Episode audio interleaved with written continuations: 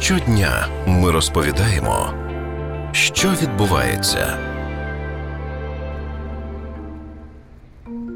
На тлі здорожчання у світі нафти і газу, яке почалося у травні, почала зростати і вартість автомобільного пального на українських АЗС. Уряд свою черговою постановою запровадив регулювання роздрібних цін на бензин та диспаливо, чим спровокував конфлікт із автозаправками. Нині ж Кабміні пояснюють, обмеження не стосуються цін на преміум пальне. Тож що тепер буде із цінами на бензин, і як довго діятимуть обмеження уряду? А головне, чи є шанс, що вартість палива знизиться? Про це говоримо з експертами.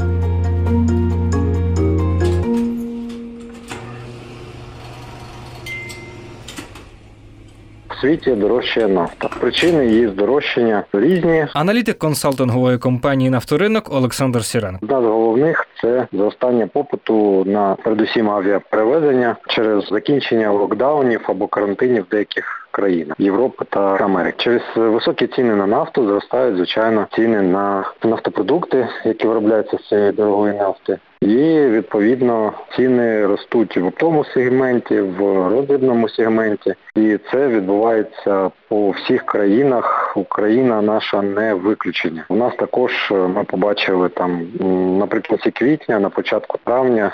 Це здорожчання. З другого боку, український уряд, звичайно, він хоче, щоб ціни на енергоносії, передусім на нафтопродукти, не росли. І відбулося дві речі. Перше, уряд домовлявся ще декілька тижнів тому, щоб ціни не перевищували на пальне 30 гривень на одному літрі, але це було важко зробити через те, що відбулося на зовнішніх ринках зростання. Другий етап була спроба зробити держрегулювання цін. Першим чином було внесено нафтопродукти до соціальних продуктів та товарів, і тим самим було зобов'язано нафтотрейдерів попереджати про дорожчання, про зміни цін. І чи допомогло це автозаправкам із цінами? Ця штука поки що в перші дні працювала криво, і одразу на наступний тиждень уряд запровадив так звану формулу розрахунку роздрібних цін, по яких він там порахував, скільки має коштувати бензин 95 скільки має коштувати дизельне пальне. Що можна сказати, що втручання в ринок це не є гарна штука. Держгалю, звичайно, всіх турбує націнка на пальному.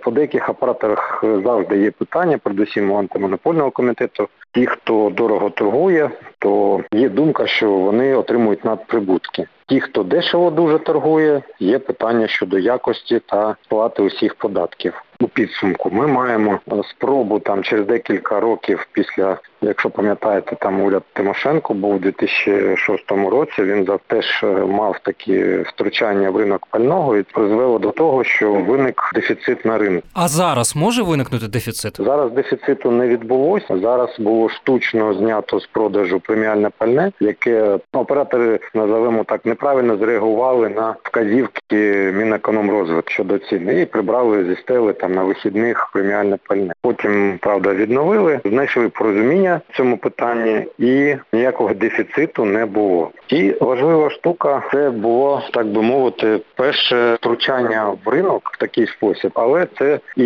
я гадаю, що початок діалогу. Бо є питання по формулі, бо там не все враховано було, не було. Ми, ми не побачили логістики, ми не побачили премії до катерувань. Це приблизно 100 доларів на тонні. Уряд не побачив в ціні пально, а вона є. Тобто це витрати нафтотрейдерів, які закуповують або імпортне пальне, або вітчизняного виробництва. В уряді стверджують, що регулювання цін тимчасове. А що далі з ними тоді буде? Я теж бачив, що це на період карантину. Але так як і по преміальних марках не було уточнення в першому тлумаченні цього розпорядження, так і не визначено, а в який про який саме карантин йде мова. Бо в нас їх декілька. В нас є там жорсткий карантин локдауну, коли зупиняється міський транспорт, заборона роботи ресторанів, точок харчування. Є адаптивні карантини. От який саме карантин мається на увазі? Треба це теж прописувати, бо кожен може це розглядіти по-своєму, щоб не було що не було створено неконкурентних умов. А якщо на період карантину на короткий, на 30 днів, то ну повірте, це можна там поторгувати з невеличкою маржею або націнкою.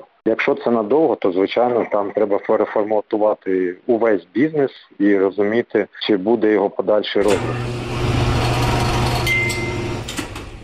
Дійсно, преміальне пальне не відноситься до соціальної категорії. Директор енергетичних програм центру Разумкова Володимир Омельченко. Я думаю, що тут Кабмін скоригує своє рішення, і в принципі вже ми бачимо, що воно починає продаватися і реалізовуватися по цінам дещо вище, да, ніж звичайне 95 і це в принципі нормально. Що стосується, які будуть ціни, то в принципі Кабмін не може визначати ціни. Е, Він тільки е, прив'язав ціни на пальне в Україні до імпортного паритету на міжнародних біржах. Тому Якщо будуть ціни зростати на міжнародних біржах, відповідно і вони будуть зростати в Україні, оскільки ми на 80% залежимо від імпорту. Тому так сказати, е, я б не не рекомендував уряду казати, що ціни будуть е, стабільними, оскільки це від нього не залежить. А зниження цін можливе? Якщо на е, завтра, наприклад, буде падіння цін, цін на нафтопродукти на міжнародних біржах, то відповідно це відреагує на наш український ринок. То можна якось вгадати, але метод методології реально такої не існує. І ціни вони залежать від тисячі факторів, від запасів США, від е, політичної ситуації в арабських країнах, від квот, країн ОПЕК, від е, погоди, від ситуації в Китаї і так далі.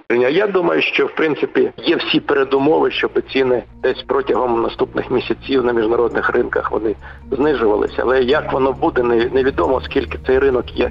Е, Також і спекулятивним велик, велику роль відіграють на міжнародних е, біржах, тобто спекулянти. Не треба забувати. Ми говорили із Олександром Сіренком та Володимиром Омельченком. Мене звати Богдана Мосов. Почуємось.